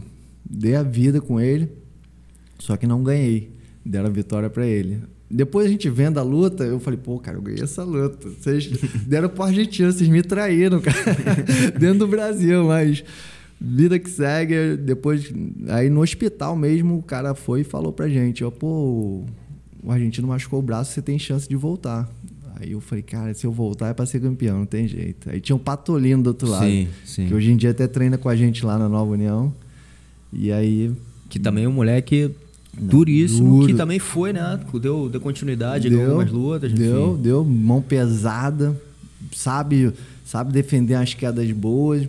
Aí, pô, tive essa oportunidade de lutar com ele e ganhei. Aí finalizei ele. Aí fechou com chave de ouro, tudo que eu queria. Foi uma, pô, essa história quase ninguém sabe. Meu irmão é evangélico, né? O mais novo. Uhum. E antes de eu entrar no TUF Brasil, cara, ele, e eu sou meio. Eu era, eu era né, meio cético, meio pé no sim, chão, sabe? Sim. Eu acredito em Deus, acredito que se você faz o bem, você recebe o bem. Sim. E segue a vida. E meu irmão chegou, apertou minha mão e falou assim: ó, Olha, eu tive uma visão. Você estava no time do Minotauro e, e você com a coroa de fogo. Eu falei: Tá, tá bom, olha, eu vou nervoso eu embora. Léo, olha pra mim, eu tô, meu irmão mais novo. Olha, fala pra mim, olha pra mim, cara. Tô falando sério. Eu falei, tá bom, Gilberto. Aí virei assim, ele, olha nos meus olhos e fala que você tá, tá recebendo isso, cara. Eu falei, tá bom, Gilberto, eu recebo. Ele, pô, tô falando sério. O olho dele encheu de lágrimas. Aí eu, caraca, meu irmão mais novo falando assim comigo. Eu falei, não, tá bom. Aí saí de lá meio tenso, assim. Quando a gente foi pro, pro, pra escolha do time Minotauro, Verdun, o Ian veio falar comigo, Ian Cabral. Ó, já acertei com o Verdun, vai ser a, a terceira escolha. Porque tinha dois alunos do Verdun, dois do Minotauro e a terceira era. Não, é, e tinha quatro do Minotauro. Então, falei, o Minotauro vai escolher os alunos dele e o Verdun vai me escolher. Aí ficamos lá, chegamos na hora.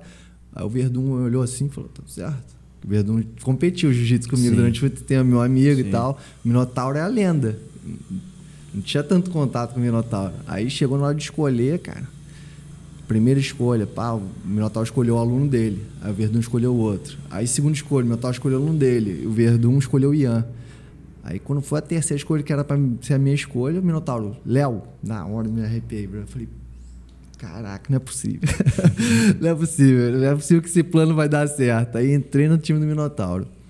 Rolando, rolando tudo, aí teve a luta do do Ponzinibo. Eu no hospital eu não estava mais reclamando, estava agradecendo a Deus por tudo, estava feliz de tudo que tinha passado, assim, pô, dei meu máximo. Não Sim. ganhei, mas dei meu máximo. Sim. Aí veio o enfermeiro e chegou e falou para mim assim: pô, Léo, o Ponzinimbo quebrou o braço. Falei, é, pô, que pena tal, cara. Aí ele, pô, é. Aí ficou olhando assim pra minha cara, eu falei, faz parte, cara, mas depois ele vai estar tá bem pra luta, não sei o quê. Ele, Léo, o quebrou o braço, tá entendendo? Eu falei, não, não tô entendendo, cara. Eu sei, você falou, quebrou o braço aí. Cara, você não tá entendendo que se ele quebrou o braço, ele tá fora da luta, você vai entrar. Aí o meu irmão comecei a chorar. Falei que não é possível, cara. Você vai, você vai voltar pra final. É a regra do TUF. Aí eu não acreditei, cara. Aí eu fiquei naquela, caraca, tá tudo já planejado, tava tudo planejado. Eu acho que talvez Deus me, te, me testou ali naquela hora e falou assim: vamos ver como é que ele vai se portar na derrota. Sim. E eu só agradeci, só tá. E eu voltei para a final. Cara, não sei, eu tava treinando super mal, mas eu tava com a certeza que eu ia ganhar por conta dessas coisas que meu irmão me falou. Sim. Tipo assim, você vai ganhar, cara. Você vai ganhar, não vai ter jeito. Você tá com a coroa de fogo e ninguém vai tirar de você. E eu entrei num. Pô, foi uma luta duríssima, eu com o Patolino. E eu fui com a vontade, com a certeza que ia ganhar. E os planos deles foi perfeito. Então, hoje em dia, quando a pessoa fala, você acredita em Deus? Não tenho dúvida. Acredito, irmão. Acredito e já fui, foi provado, provado, que aconteceu. Todo esse plano foi tudo. Não teve. Tipo assim, alguém te falou, não. Meu irmão chegou para mim, falou dessa forma, dessa forma. E deu tudo certinho. Muito animal, meu irmão. Estreia no UFC. Como é que foi depois, né? O próximo passo é você estrear no maior evento do mundo, né, irmão? E aí, porra, aí você entra na elite mesmo, né, cara? E vai jogar com os caras top mundiais, né? E ali também é, começa uma outra, uma outra seletiva ali, né? Porque você tem que performar bem para você continuar e para você ir escalando até chegar no cinturão, né? Foi, a minha estreia foi horrível, foi horrível. Peguei um cara muito duro, um cara que, tipo assim, malandro de jogo e eu não consegui recuperar o peso normal que eu, que eu luto. Normalmente eu luto com 78, 80 quilos. E nesse dia eu bati 73 quilos no dia da luta 74. Não sei qual o motivo, mas aí tive um empate. O empate foi, pô, foi um balde de água fria. Foi. Eu vim, é, vim como campeão do TUF, né? Eu falei, agora ninguém me segura, meu irmão. Tô com mas, moral. Mas tem assim, o que eu sinto, tá? Pode, posso estar errado também, assim, no, no entendimento. Mas quando colocam um estreante, já colocam. Já, porra, já é um desafio. É, é, ver é, se o cara vai, vai continuar, né? É, esse Geralmente é, é, assim, né? Pega um estreante e já botam logo uma pedreira no cara. O cara não vai pegar um estreante com um estreante. É sempre um cara que Lógico, tem, de repente, uma, uma estrada ali com um estreante. O UFC, eu demorei a entender isso, mas a grande verdade é essa. Ele é um, é um show, um espetáculo. Sim. E, e é um espetáculo americano. Então você entra um brasileiro lá, que não fala inglês, que vem do jiu-jitsu. Eles vão jogar um teste de fogo para você. Você tem que provar na, na raça, na, na vontade mesmo. Sim. Todas as vezes que eu vou lutar, eu tenho certeza que não é luta para mim. É luta pro cara. É gente que é teimoso e vai quebrando barreiras ali, entendeu? E eu, uma, uma prova disso foi quando eu fui lutar em Las Vegas, né? Foi eu, José Aldo, José Aldo ia lutar com o Conor McGregor, eles me botaram com um cara que eu nem sabia quem era. Aí quando eu fui pesquisar, o Kevin Lee.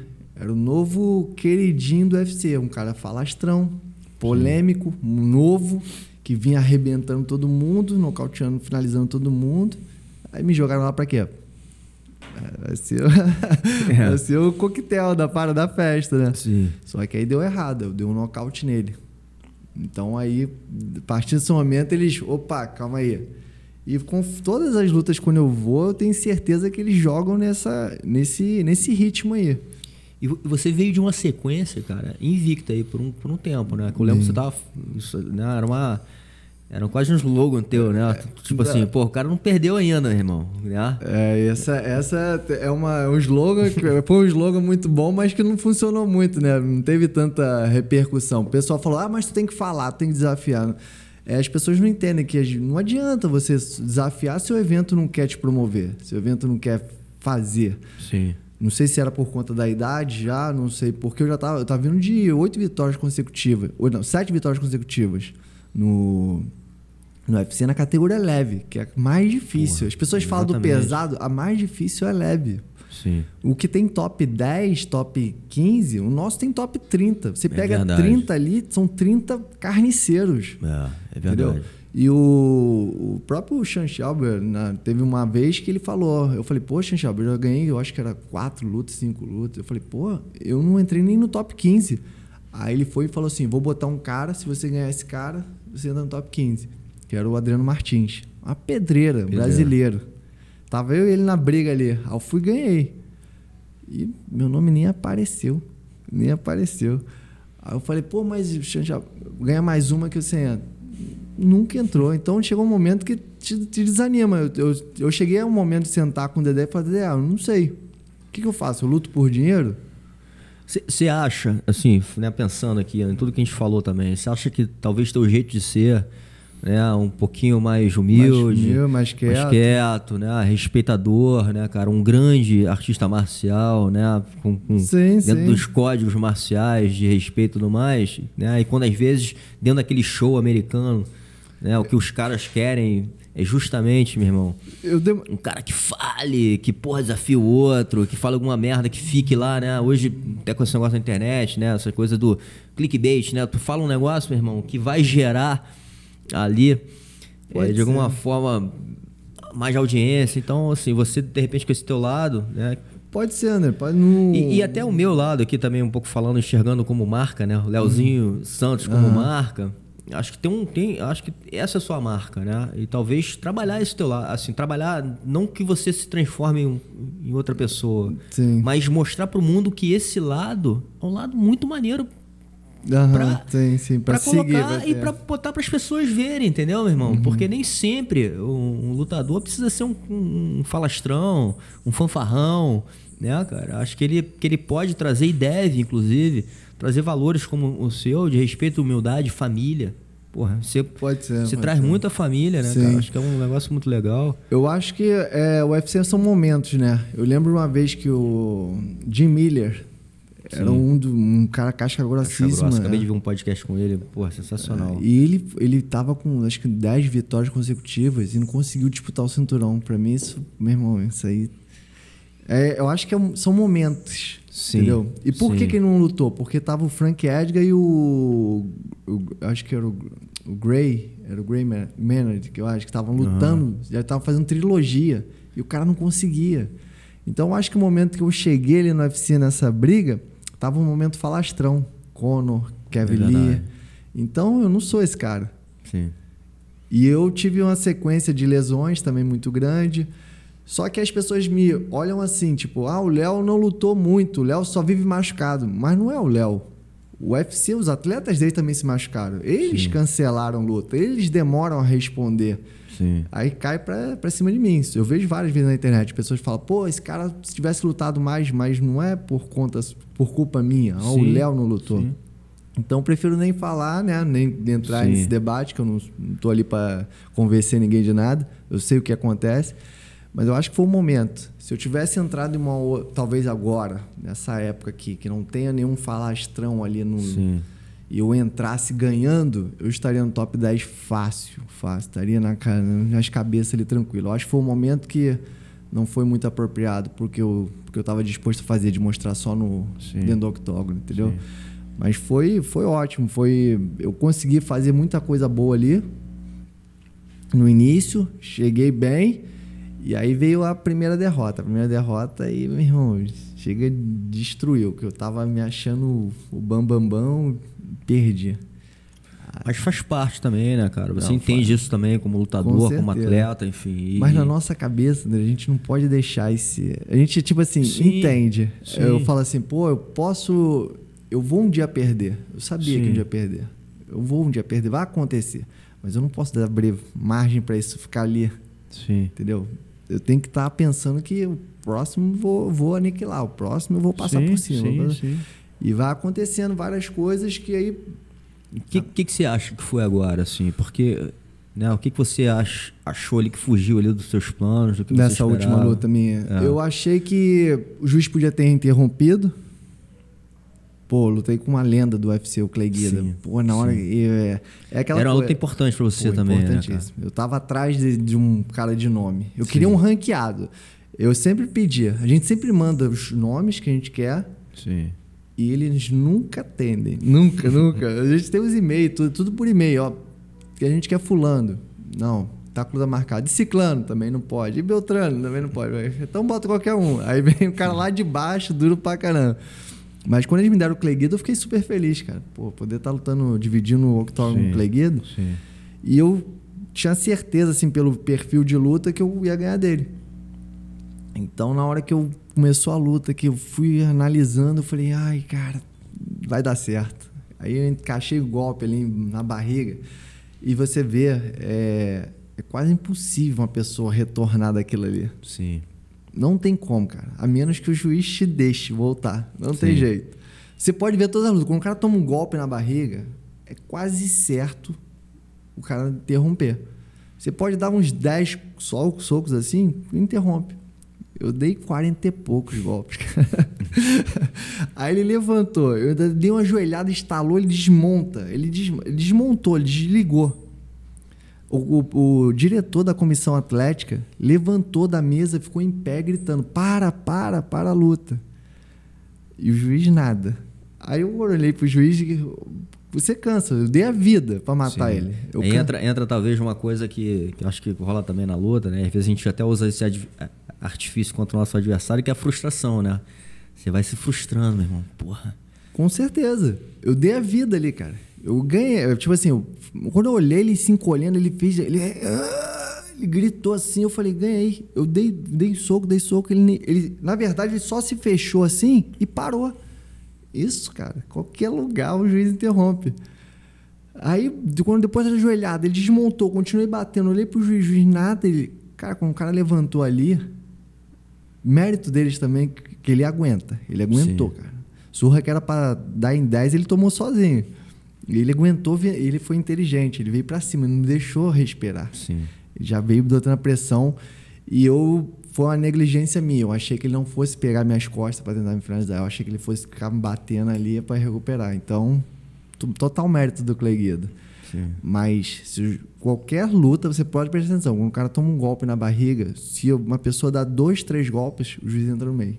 Porque não tem reação. Porra, e, e às vezes quem tá vendo de fora não, não tem essa noção, irmão. Não tem. Porra, na barriga, meu irmão, acaba. Irmão. Acaba. Tu, tu, é quem já sem oxigênio, meu irmão. Quem já tudo. tomou um golpe na barriga sabe o que é aquilo. E eu tinha certeza, meu, quando eu chutei, que eu vi, eu falei, ganhei a luta.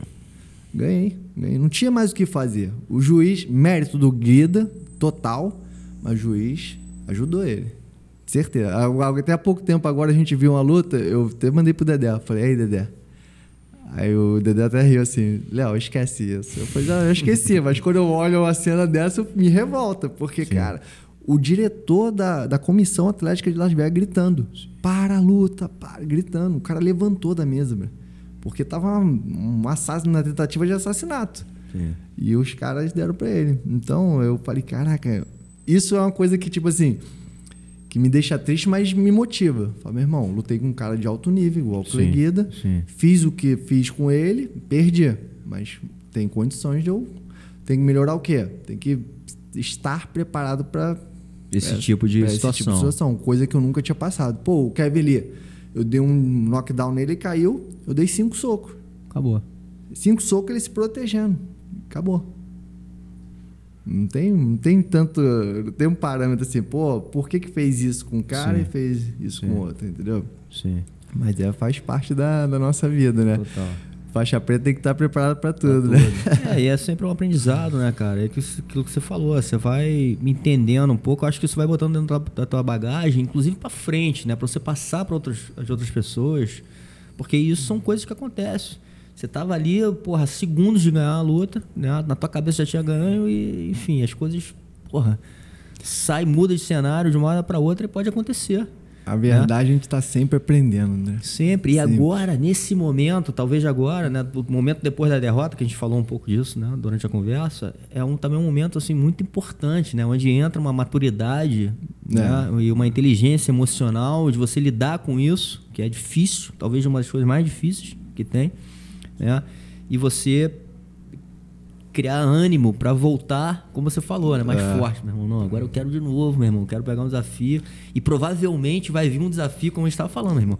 Vai vir uma pedreira aí, porque é. a galera vai querer botar alguém para você realmente provar que você tem condição de estar tá ali, né? Então, é, assim, você já sabe que vai vir uma outra pedreira na frente, né? Já tem essa, esse preconceito, né? De estar tá com Sim. 42 anos e o cara fala, e aí?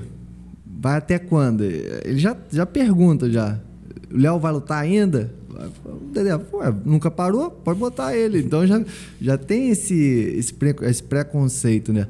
Então eu tenho que mostrar mais do que antes. Sim, exatamente. Eu tenho que estar mais preparado ainda. Então, Sim. até os treinamentos agora que eu estava fazendo com o Dedé, gente vai voltar estilo rock balboa.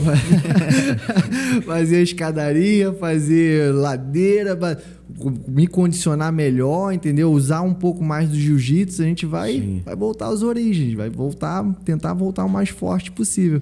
Porque essa é o intuito. Eles querem, tipo assim, me testar cada vez mais para ver se eu estou apto Sim. a isso, entendeu? Mas eu, eu acho que tudo acontece no momento também certo, assim, né? Eu, talvez se isso acontecesse antes, eu mais novo, eu não, É verdade. Talvez não, não saberia lidar, Lidar. com isso, ainda mais com internet hoje em dia. É. Entendeu? É uma coisa que abala qualquer pessoa assim. Porra, meu irmão. Eu, É. eu sou totalmente, pô, cara, eu posso fazer o que for, isso aqui não me abala, cara. Internet, nem falar. Eu- é porque semana de luta, eu nem olho, cara. Mas falam isso, né? Assim, os, os grandes, os caras que dominam esse negócio, falam assim, meu irmão, não olha o comentário. Não olho. Não, olha, porque, porra, e às vezes realmente um, tem um, um filho da puta ali que vai mandar um comentário ruim, cara, e que às vezes o cara nem tem o entendimento, né? Assim, tá falando Nenhum, por falar, não ou não falaria olho no olho, olho no olho ele é porra, porra, irmão, então, cara. E o cara vai lá e escreve um negócio pra você, meu irmão, que te detona. É. Entendeu? E você olha pra aquilo ali e fica, meu irmão, mexe contigo.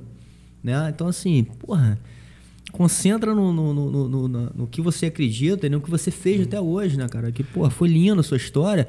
E outra, cara, você tá dentro de uma. Você tá dentro de um celeiro ali, meu irmão, de, porra, se você tá hoje treinando com os caras, você tá treinando com os, com os melhores do mundo, né? Acho que isso também te dá, te, te dá uma, te traz uma confiança, né? Com certeza, com certeza. Eu, eu falo o seguinte, até com a galera lá, com a molecada mais nova. Eu falei, cara, isso é importante hoje em dia. Pra divulgar seu trabalho, pra. A própria UFC pede que você tenha suas redes sociais, que fale Sim, e tal. sim. Mas você tem que saber o momento disso.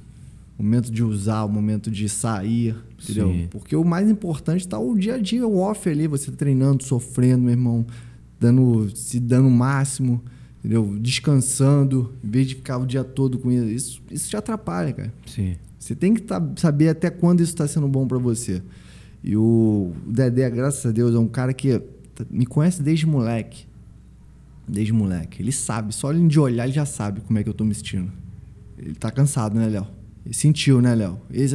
Só ele falar, ele já olhou e bateu o olho na gente. Ele... Então, pra, pra gente tá com um cara que já tá há anos Sim. entendeu? Na derrota, e sabe como é que a gente reage pós-derrota. Todo mundo já perdeu com ele, já venceu, já virou o jogo com ele. Então ele sabe tudo isso. Fica super fácil, super tranquilo. Então quando a gente às vezes está incomodado com alguma coisa de internet, a gente fala com ele, pô, Zé, o que você está achando disso? Ele, meu irmão, já veio a leitura toda da gente, já dá um. Olha, eu acho que você tem que fazer isso, isso, isso. Tá bom, né? Posso não concordar, mas foi o que a gente falou, meu irmão. Sim. Tu mandou, a gente diz amém, ouça e vamos pra cima que tu tem razão. E a maioria das vezes ele tem razão, cara. O cara tem uma. A gente fala até que ele, espragueja a gente, que a gente fala, Dedé, não vou fazer isso não, que isso não funciona, não sei o que. Ele faz. Faz que na hora vai. E na hora da luta acontece, cara. Cara, É incrível. O cara tem a bola de, de cristal ali que. É uma sensibilidade, né, cara? Eu acho a, a, a questão, eu isso também eu falo também um pouco, eu acho que a arte marcial ela no- nos traz uma sensibilidade, né? Até energética, assim, da gente se sentir assim, né? Assim, É. se tocar, tipo É. assim, pô, tô, tô sentindo tua energia, né? Se Sim, tá, sim. se tá mal, se tá bem, se tá se sentindo à vontade, Uhum. né? E talvez essa é a parte da arte do negócio, né? Assim, de você é, talvez aguçar alguns sentidos humanos, né? Que veja uma pessoa que viva ali muito conectada com tecnologia ou naquele padrão, não sente isso, né? A gente vai a gente vai reprimindo os nossos sentidos. Então acho que essa coisa humana que você faz, né, no teu caso a arte marcial intensamente, porra, abre, né, uns sentidos, uns porra, um Dedé que é um treinador que tá, porra, e tem esse esse essa missão de treinar as pessoas, de passar, de ser um mestre, ser um condutor ali, cara, porra, ele, ele, deve, ele deve ter isso assim muito forte, né, cara? Muito aguçado, né? Muito aguçado. Ele É. fala, ele fala às vezes com o cara, olha, esse moleque aqui vai longe. Aí tu olha, o cara não tá. Mas por que, Dedé? Escuta eu tô falando, vai passando o tempo, tu vai ver o moleque evoluindo e fala, rapaz, o moleque tá duro. Ele- é visão, é- são coisas que a experiência dele, tanto do Del, quando fala de uma pessoa, tu pode prestar atenção que essa pessoa. Só depende dela, né? Sim. Ele, na verdade, ele vê aquilo na pessoa e aí só depende da, do caminho, da vontade, da fé dessa pessoa de trilhar. Porque lá no CT a gente tem milhões de atletas que passam por ali, pessoas talentosíssimas, mas num certo momento da vida ou, ou faz filho, tem que trabalhar, Sim. ou não segue, ou desanima, acha que ah, que era minha vez de estar nesse evento, por que, que botou fulano? Isso acontece Sim, demais. imagino. Aí tu vai vendo as pessoas, pô, podiam estar sendo campeões aí, des- desistir no meio do caminho. achando que não, ah, não, não é para mim, tá na hora de fazer outra coisa. Sim. E muitas das vezes esse o extra, né, aquele esforço extra que você faz é a hora que, que as coisas acontecem. Exatamente. Eu acho que desiste um pouco antes, né? Antes de É, eu acho que é uma coisa que você falou lá no início, né, cara? Assim, a, a jornada, ela, ela vai vir, né, com, com algumas desafios, né, cara? E a gente tem que entender que a gente tem um preço a pagar ali, né? A gente tem que estar disposto, né? Tem que estar disposto. Visualizar ou ter ideia não é, é a parte de um negócio, né? Mas você conseguir concretizar é você realmente estar disposto a pagar aquele preço, né? E o preço às vezes é muito difícil, porque às vezes não é só físico, às vezes é mental pra cacete. Muito. Né? Como você falou agora, mexe com ego, meu irmão porra, por que, que não estão me chamando? Estou mais preparado que aquele cara. Aí tu pô, se sente, pô, os caras não estão me valorizando. Então, isso tudo vai mexendo, vai dificultando, cara. É, é muito difícil passar por isso. Mas você continuar, ter determinado, acreditar muito. Né? E, e, obviamente é uma junção de coisas. Né? Voltando para a base, a família é importante, o treinador, os amigos, os parceiros de treino. Já é uma junção ali de muita coisa, né, cara? Muita. É, até eu estava contando, conversando com os amigos, até pouco tempo atrás, eu falava com a minha mãe assim, pô, tô cansado. Hoje eu chegava em casa magra, ela, comida de mãe é a melhor do mundo. Minha mãe é mineira, né, cara? Nossa, aí vem a comida. Não, mãe, não vou comer não, que tô com luta. Ela, Léo, quando é que você vai arrumar um emprego? Como assim? Ela, parar com isso, uma dieta, sofrendo, pô, tomando soco. Eu tenho que arrumar um emprego, filho, pra você ficar em casa. Aí eu, imagina isso. Isso eu escuto há milhões de anos. Imagina uma pessoa que tá naquela, naquela briga diária de, pô, você não sabe se para ou se continua. É a mãe, vai arrumar emprego, não. Tá na hora não de parar com isso. Então isso atrapalha. Sim, sim. Demais isso, da conta, cara. São os mais difíceis, cara. Porque é uma pessoa, pô, tua mãe, qual é a pessoa que você confia mais? Te falando, porra. Vai arrumar um emprego. já chega, já ter carteira, nunca ter carteira assinada, não. Eu fico olhando assim, mãe tá faltando alguma coisa? Não, mas eu gosto disso. Não, meu filho, mas você tem. Mas agora, é, a mudança, é, o que mudou a, a, cobrança dela é o. É o tipo assim, para de sofrer. Ela acha que Sim. eu sofro. Que é perda de peso, é dolorida. Sim. As pancadas, às vezes, vira e mexe, tô arrebentado com dor aqui, dor ali. Então, ela quer que eu pare de sofrer, que eu fique em casa, trabalho no escritóriozinho. Eu falo, mãe, Sim. esquece isso. Já era, isso já passou. Quando eu parar de vez, eu vou morar no meio do mato, que aí fica tranquilo, mãe, que aí eu não vou sentir mais nada. Mas por enquanto, tem que gastar esse corpo aqui até, até o final da vida. Boa. E tá é. na missão, eu acho que muito honrosa de de estar tá entregando de volta ali o que o, o jiu-jitsu ou a luta te deu, né, cara? Você acha que está colocando, entregando e, e fazendo disso aí, meu irmão, uma mensagem maravilhosa para o mundo, né? Não, é, e até, é até bom você falar nisso, que eu, eu numa viagem que estava eu e o José Aldo, a gente sentou uma vez, conversou sobre isso, sobre eu devolver para José Aldo é um cara também nota 10, um cara grato, e a gente, junto com isso, encontrou uma pessoa que é que materializou esse projeto pra gente, entendeu? Que é o Formando Campeões, que a gente faz junto, eu, José Aldo e o Felipe Spose. A gente conseguiu montar um projeto assim, que a gente coordena e tem o que a gente quer, que é o jiu-jitsu. Para crianças carentes, está fazendo em São Gonçalo com, com o apoio da Enel. E a ideia é crescer cada vez mais e fazer mais projetos para dar oportunidades, né, cara? Porque na verdade você não, não. Foi o que a gente falou, não transforma o cara num campeão, né? Isso já nasce com ele. Sim. A gente dá oportunidade. Como eu tive oportunidade, era o Del que dava aula, eu vim do projeto, ganhei kimono, tudo, fui sempre ajudado. Então isso despertou em mim. É isso que eu quero. Então a gente tenta dar essa outra opção, né? Muito maneiro. Graças e aquela coisa da troca também, né, cara? Você tá dando de volta aí. Com certeza. Isso aí é o, é o, melhor. São duas coisas que hoje eu tento policiar, me policiar, né? Que é a vaidade. Eu não quero ser um velho vaidoso. Daquele dia, isso não funciona, Deixa que eu te ensino. Esse é o melhor para você. Isso eu acho, cara. Eu vi muito, eu vejo muito isso, eu vi muito Sim. isso. As pessoas que falam, que contam história. Não, porque no meu tempo, aquela coisa. Sim. Um tipo de vaidade para você Sim. prestar homenagem. Mas eu acho que não. O que eu vou querer passar é, tipo assim, o respeito, sempre. Eu respeito você como pessoa, como ser humano, não importa o que você fez. É isso. Ponto. E é poder ajudar poder incentivar. Eu não, eu não quero te atrapalhar, eu vou te ajudar. Se eu te ver que você está atrapalhando, eu dou um passo atrás. E... Legal. Segue a vida. Acho que ó, é mais ou menos nessa nesse ritmo aí que eu quero seguir daqui para frente. Muito bom, Léo. melhor maneira de a gente terminar aqui nossa conversa hoje, meu irmão. Até deixar aí aberto para talvez uma parte 2. Muito obrigado de novo, meu irmão, pelo seu tempo aqui, cara. Sempre muito bom estar contigo, energia maravilhosa. E continue sendo, né, cara, o, a referência que você sempre foi para mim e acho para muitas pessoas. Boa, Obrigado, valeu mesmo. Obrigado, André. Valeu, valeu. tamo junto aí. Boa, mais um.